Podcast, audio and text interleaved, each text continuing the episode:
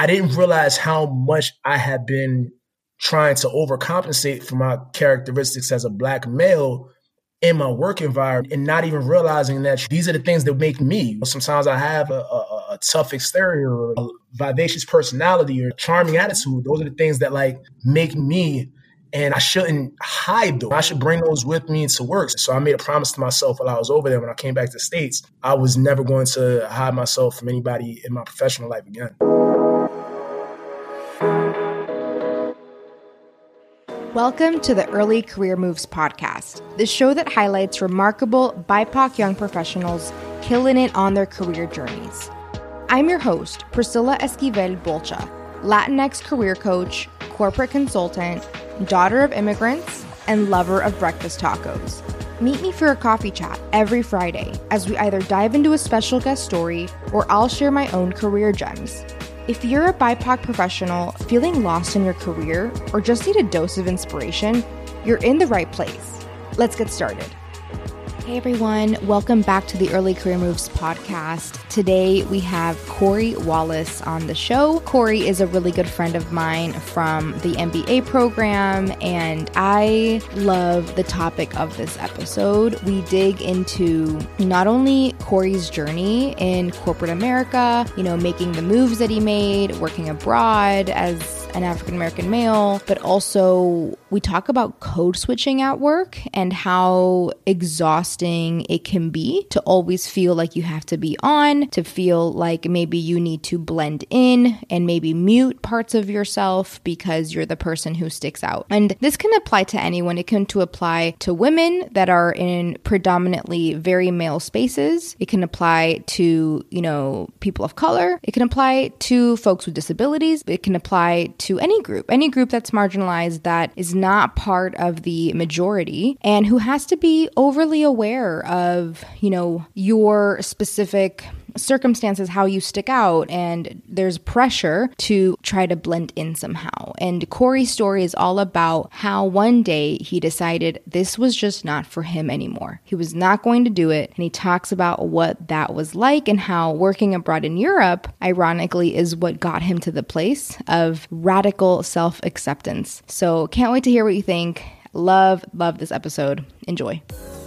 Hey, before we head into today's episode, I want to encourage you to follow us on Instagram at ECM Podcast. Also, head over to ecmpodcast.com where you can get freebies read the latest ECM blog post, and sign up for our monthly newsletter. And if you or someone you know is looking for one on one career coaching, you can sign up to work with me on my website. Lastly, if you're a big fan and supporter of the show, please make sure to leave us a review on Apple Podcasts. It's how we can reach other people. Okay, let's head into the show.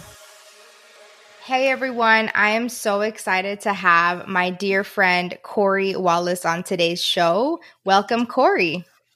Hey, hey, thank you, Priscilla, for having me. It's a pleasure. It's a pleasure. okay, so we are here to discuss, hear a little bit about your early career journey, where you've been along the, your 20s, and mm-hmm. the lessons that you've learned along the way. So I would just love to hear a little bit about like where's home for you and what did you grow up? What was that experience like for you? Oh, sure. So I'm a Northeast baby. I grew up in between Philadelphia, New Jersey, North and South Jersey, and other parts of PA. I'm actually like a, a military brat. So my father was in the Air Force, born in Hawaii. Um, and we started relocating back to the States. And so really I've never been stationary for more than about four or five years. Um, wow. Okay. So I know that you ended up going to Penn State, right? For college? Yes. Yes, I did. So, how did you find out about Penn State? Was it pretty popular, and how did you end up choosing to go there? My father went to Penn State. Actually, my mother and father met up there. She was only up there for about a year, but so my dad was always a big Penn State guy. He told me that if Penn State was doing this, it, at the time it was called Information Science Technology curriculum that they were doing it. I had no desire to go to Penn State for real. It was uh out the way. It was cold. It was expensive. And I was like really looking to, to go somewhere else. But I was doing these college tours around these black colleges and things like that. Penn State invited me up. My mom forced me to go. And I found out real quick there's enough black students at Penn State for real small HBC. Okay. So you found your way and adjusted to life at Penn State. Found my way. They had an amazing IT program. So that was like sponsored by like Lockheed Martin and just had a really good pipeline of candidates. And I was really into computers. I had spent my whole childhood just like tinkering and doing computers. And my grandmother was like working with the city, putting together a commission to solve digital literacy in the hood. So I would always go with her when it was time to install computers in these laboratories or in these schools or wherever. And so they had the curriculum there and I also could live like a life there. And it was a big enough environment to like reinvent myself and everything coming from the suburbs. So just made it work. Yeah. So, what does that mean to do IT or to study IT? What kind of classes were you taking? So, at the time, we were taking classes that prepared you to work in like IT infrastructure. So database classes and and understanding programming, but not actual programming. The name of the pro- program was Information Sciences and Technology. So the way they groomed you was you had to have the business acumen to be able to talk to people that did not understand technical concepts, but then you had to have the technical acumen to be able to talk to the programmers. So if the business has a problem, how do you translate this into tech requirements? And if the technologies exist, how do you use this to solve a business problem? So a lot of stuff was just like, all right, we've got this cool cloud based software. How can we use this to organize customer data and sell that to an ad agency or something like that. And so when you graduated in 09, that was mm-hmm. a really rough year to graduate from college. I graduated 2010, so I remember being a junior and just hearing just terrible stories about the 09 graduating class. So uh-huh. what was that like for you? Chaotic. So I had a job offer from Wyeth Pharmaceuticals. I had interned there for two summers prior and really made a ton of connections with the people I needed to. I, it was like a really good look, and they were based out of about 45 minutes northeast of Philly. And so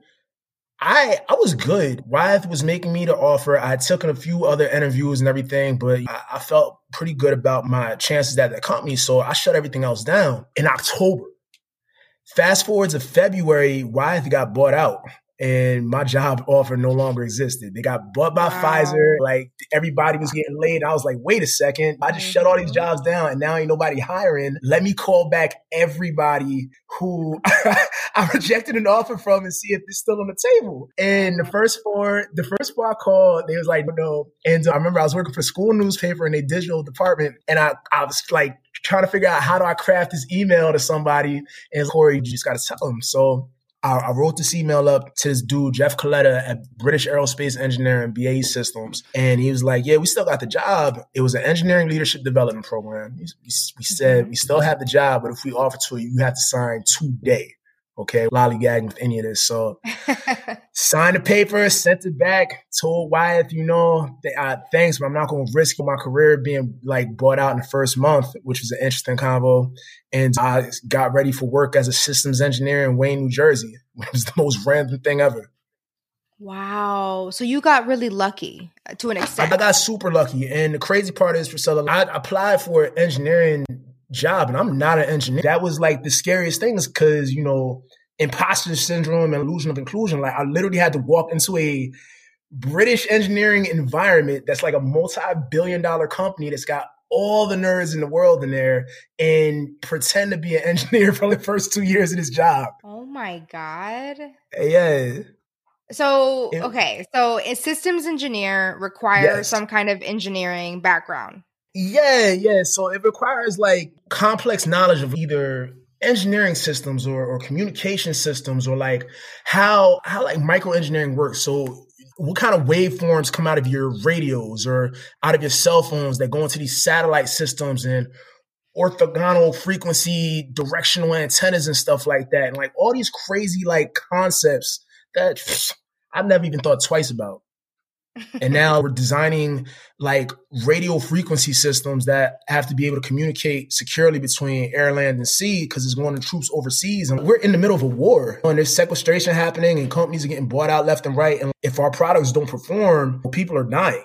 And on top of that, people are getting laid off and you're working on these complex devices that got to work in like negative 30 degree weather. It was an interesting time. That was a very interesting time. So systems engineering works in between your computer engineers, your mechanical engineers, your electrical engineers. It has to translate all that stuff between each other so they can all function as a system. It doesn't really dive deep into any of those particular engineering concepts.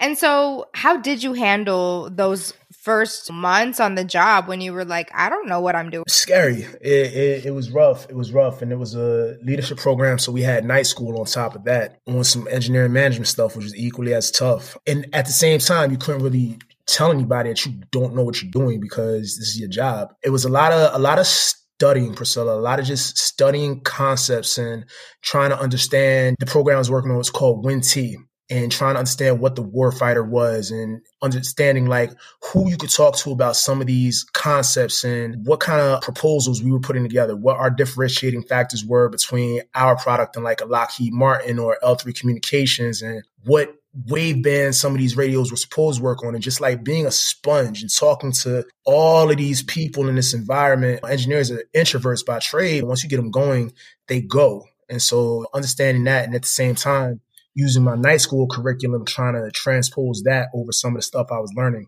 That was really how I did it. And a lot of my class that I came in with within this program, just leaning on them and starting to realize that they didn't have it all either. And some of these things are just so big that you have to utilize your team to really um identify where we can help each other out at. And so this company is headquartered in London. So yes. did you get to travel there or, or, what was that like? I did about five or six years into my um, tenure with BA British Aerospace. I got transferred out to the UK while I was waiting on my security clearance documents to uh, clear. And the city I was in was Rochester, United Kingdom. Know anything about Rochester? No, I don't. Not much to know. It's the home of Charles Dickens and his blind cat and something like that. And it's got one traffic light across the whole town. And it's 45 minutes east of London. And so I'm sitting here thinking like 45 minutes east of London, that's like 45 minutes west of New York City. That's a completely livable situation. Very wrong. With England being so narrow, it's, I think, four hours coast to coast. The concept of driving from one side to another, it's like a four hour drive is the equivalent of New York to California over here. So it's unheard of. So driving anywhere over 20 minutes, it's like bonkers to them. And so the hmm. whole lifestyle out there is just different. And I'm in rural England where they've never met a black person before or a black American for that matter. And just soaking up the culture and, and trying to just understand the people and understand the this is my first time in a first world country abroad and like it's a completely different set of circumstances but more importantly it was my first time meeting like other black people not just black americans and ugandans and nigerians and ethiopians and like mm-hmm. everybody it wasn't just black anymore even like the the white people i worked with out there it was the irish and the scottish and the italians and they all just had different mannerisms about each other that everybody seemed very familiar with. And I, I, to that mm-hmm. point in my life, I must have been like 25. I just consider people, white people, black people, black people. I never really even dove into the nuances between an Italian and a Scottish person. And they were so well known over there just about owning their characteristics that it translated into the work environment because the Germans are very efficient. The Italians have this quality and the Irish, they're really good drinkers. And, you know, they brought that with them to work. And I didn't really, I didn't know you could do that as a man or as a person. I didn't know you can bring your flaws or characteristics that typically would be frowned upon to work and not be judged for it.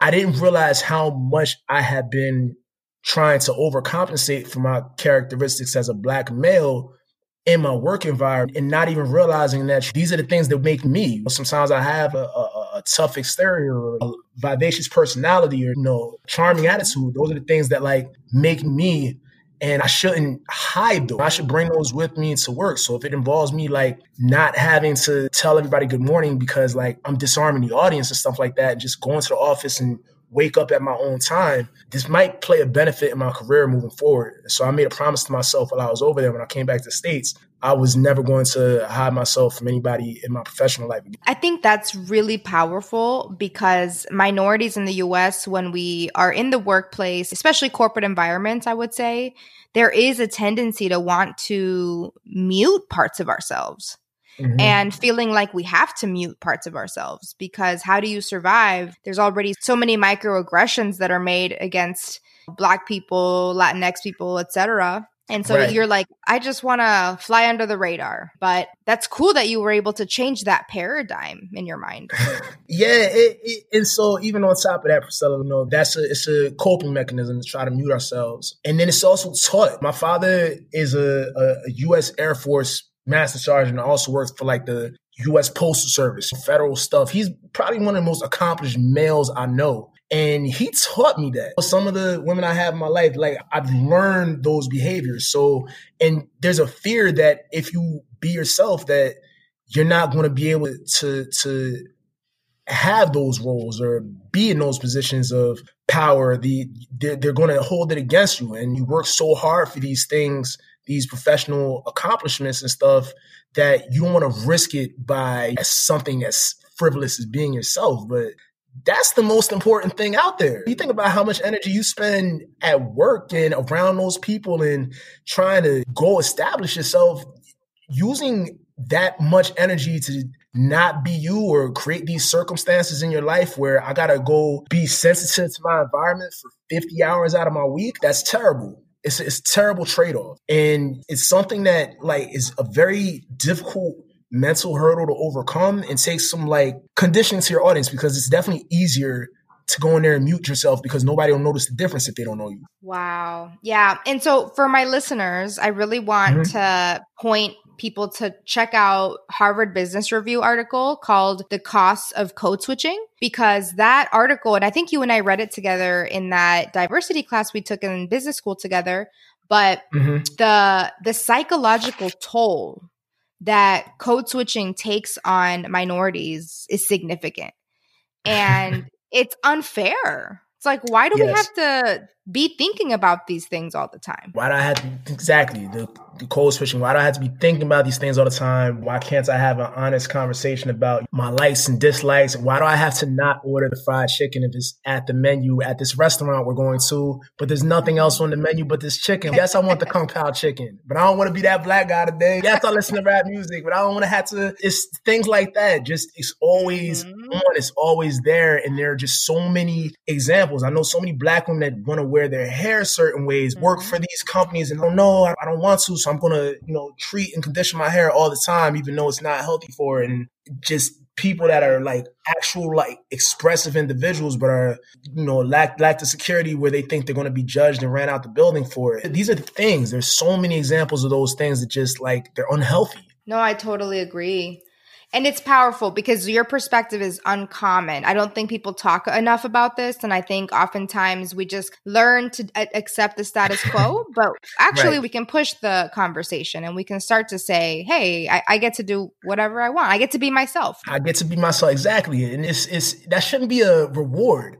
you know, I get to be myself. the one thing I found out, Priscilla, and this is like I, when I came back, I ran that play, and uh, I've had multiple roles since then. Because when I, I, first got some friction from my job when I came back, and we ended up parting ways, and I, I, I was able to go and start fresh somewhere else, and really just introduce myself as that person from the door. Oh, what I okay. found is my authenticity provides other people with the empowerment that they need to be themselves as well. It's almost like broke the ice in your environment and it's liberating to other individuals who may have lacked the confidence to, to bring their true self to work. It disarms the audience, it disarms the coworker base, and it's, it's something as I grow in leadership, I want to bring with me because I feel like that opens the doors for so many other young black employees to be themselves and disarm the audience and make it okay to, yeah, there's not a lot of professionals with dreads out here. That's, there's a question. Why is that? Is just people don't wear dreads or is because they don't wear dreads to work? And I feel once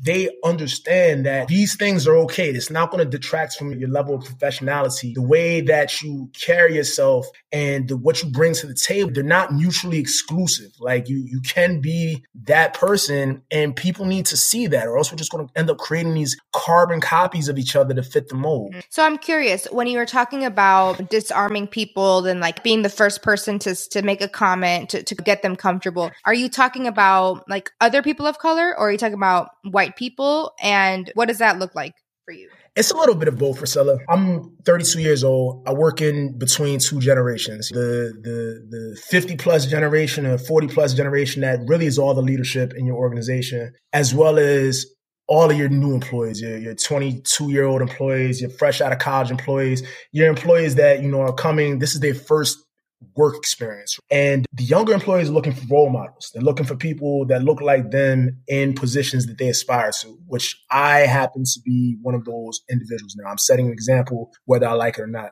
And then my older audience, they may have never seen young black male with X, Y, and Z characteristics that also are bringing these ideas to the table. So in mm-hmm. their minds, if they're sitting there in that boomer generation, I am a myth. They haven't seen me in mass communication. They haven't seen me in mm. one-on-one uh, interactions. They may have read about me in some point in time, but they've never actually worked with young black male that has X, Y, and Z talents and carries himself in this mannerism. So I don't blame that generation for thinking it's not possible, but I mm-hmm. would blame myself for not introducing that person to them because, you know, I've got 15 other people behind me that have a chance to really like actually be that person in the next generation and it's it's normalized. It's not a foreign it's not we saw korey do it before. It's not mm-hmm. abrasive. It's not something that's going to ruin your culture. It has these benefits. We we're not scared of it. I love that. That's so powerful. So i want to hear a little bit about when you started to think about um, applying to business school and getting your mba mm-hmm. and mm-hmm. i know you were part of mlt so MLT, management yes, leadership for tomorrow which is super yes. selective. It's very hard to get in. I actually did not get in when I applied. But tell us about what that was like, that whole journey. Sure. So so MLT and business school in general was actually a product of my first girlfriend who really was like one of the the leaders in my life at a young age. And she was looking at business school and I didn't understand why she was making it had a job, was making like seventy thousand dollars. And at the time I was like, yo, you get your money. What you what you going to give up a salary for and go back to school? But she had seen on CNN that this program MLT was getting people in business school for free. And so MLT had a reputation of, I think, 90% of the candidates that they turn out got partial to full scholarships to top 20 business schools. And Jessica went and she did it. I watched her firsthand go and get her full ride and blew me away. I didn't even know this was possible at the time. So I applied to MLT. The first year I did not make it, but I came back the second year and I was selected.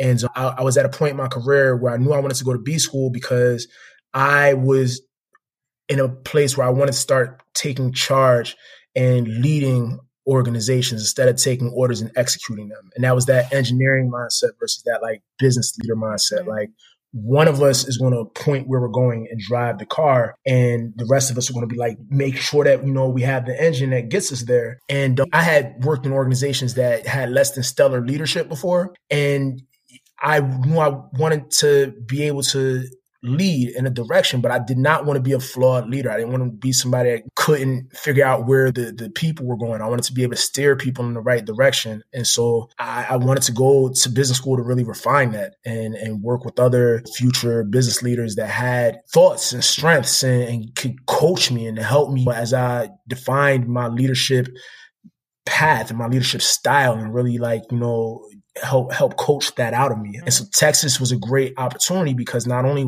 is it in Austin, which is a very tech heavy city, but the McCombs School of Business is as transparent as it gets. Like the, the building is all glass. And so everybody sees every move and has the ability to have a perspective of you and provide you feedback and, and, and help sh- form and shape you into the, the, the person that you want to become. So with the MBA, you have the opportunity to pivot into a lot of different things. So, mm-hmm. when you were going in, what was your mindset in terms of what you wanted to do? And then tell us what you're doing now. excellent question. Um, so what I'm doing now, I, I, work for DuPont on a technology transformation as they turn into a global conglomerate. DuPont is a you know worldwide material uh, manufacturing company, and right now they're working on water purification, but they were working on 5G implementations before. But they're basically buying and selling a whole lot of companies uh, over the next 10 years, and as a result, the IT foundation needs to be at a certain at a certain cadence, so we can just start plugging and playing these companies and you know taking them out like Legos instead of buying this company that's on a different version of SAP and we spent $3 million wiring it up and now we ate the margins. So I work in that technical transformation as a IT business leader. I came into the MBA knowing two things that I wanted to be back in Philadelphia and that I wanted to find a role that was going to pay me in my mid six figures, but wasn't going to take all of my time. I have a number of like side um business opportunities that that that better suit my personality or that I find But one of the things I do is uh, I do currency trades. I trade you know Swiss francs and the European dollar and the Australian dollar versus the uh, Japanese yen and the British pound versus the US dollar. Like that's I'm into money. And a lot of those charts and swing trades take a lot of attention just throughout your throughout your day and a lot of your emotional um, bandwidth because I'm emotionally tied, tied to my money. And um I knew I wanted to continue that endeavor as a as a full time employee, but what I didn't want to do was rely on that uh, hustle to pay my mortgage or to pay my family's health insurance or to I didn't I don't want to rely on that to keep the lights on. But I, I also wanted to make sure that I was making time in my life to pursue that. So in my plan, I really couldn't take a job with a Google or a Deloitte because I couldn't afford to work 80 hours a week and still do those other things. I was going to be burnt mm-hmm. out and I don't know if I would find that reward the same way. So it was a little bit of a it was a strategic decision that I was hoping paid off and now I'm in the opportunity I'm like training two other traders right now and working on like developing some accounts that are going to be able to trade on my family's behalf and stuff like that. But at the same time, I'm bleeding on multi million dollar effort on his IT transformation and getting all the training and coaching and development from this awesome multinational materials company, which is great. And I'm doing it from home. So I, I, the reason why I asked you is because I think it's really important to talk about the option to dabble in different like mm-hmm. jobs mm-hmm. and opportunities because you don't have to just have like you were saying like one job that just consumes everything from you, right? Like you can have hobbies that are also other income streams and side hustles and all kinds of things and hobbies. So I think it's worth noting that you went into business school being strategic about uh, what does my time freedom look like? Absolutely. Yeah, I, that intention was the name of the game. And that I wanted something that was going to provide me with the time because those, those external activities, they, they feed me, they, they charge me, inspire me, inspire people around me. And I use that good energy to go inspire other people and stuff. You know, coming back to what we are just talking about, just knowing yourself and knowing how you operate, it, it just allows you to just be very transparent with yourself about what your goals are and not getting caught up in, you know, someone else's rat race or the intentions that an ancillary source has upon your lifestyle and your freedom. Right? It's, it's we only get one of these things. So mm-hmm. you got to try to make it work how, how best you want. This has been such an enriching conversation, Korey. Thank you, you so, so much. much for being with us today. Hey, I appreciate you, Priscilla, and you're doing a great job with this. I look forward to all of your projects in the future. Hey, are you thinking about changing careers? Then you need to head over to my website, ecmpodcast.com, and sign up to get your free 20 page guide that I wrote with you in mind. I wrote this guide to help you change careers and get really clear on what it is that you want to do next. Career clarity is key to a career transition journey. All right, can't wait to hear what you think about it. Have a great week.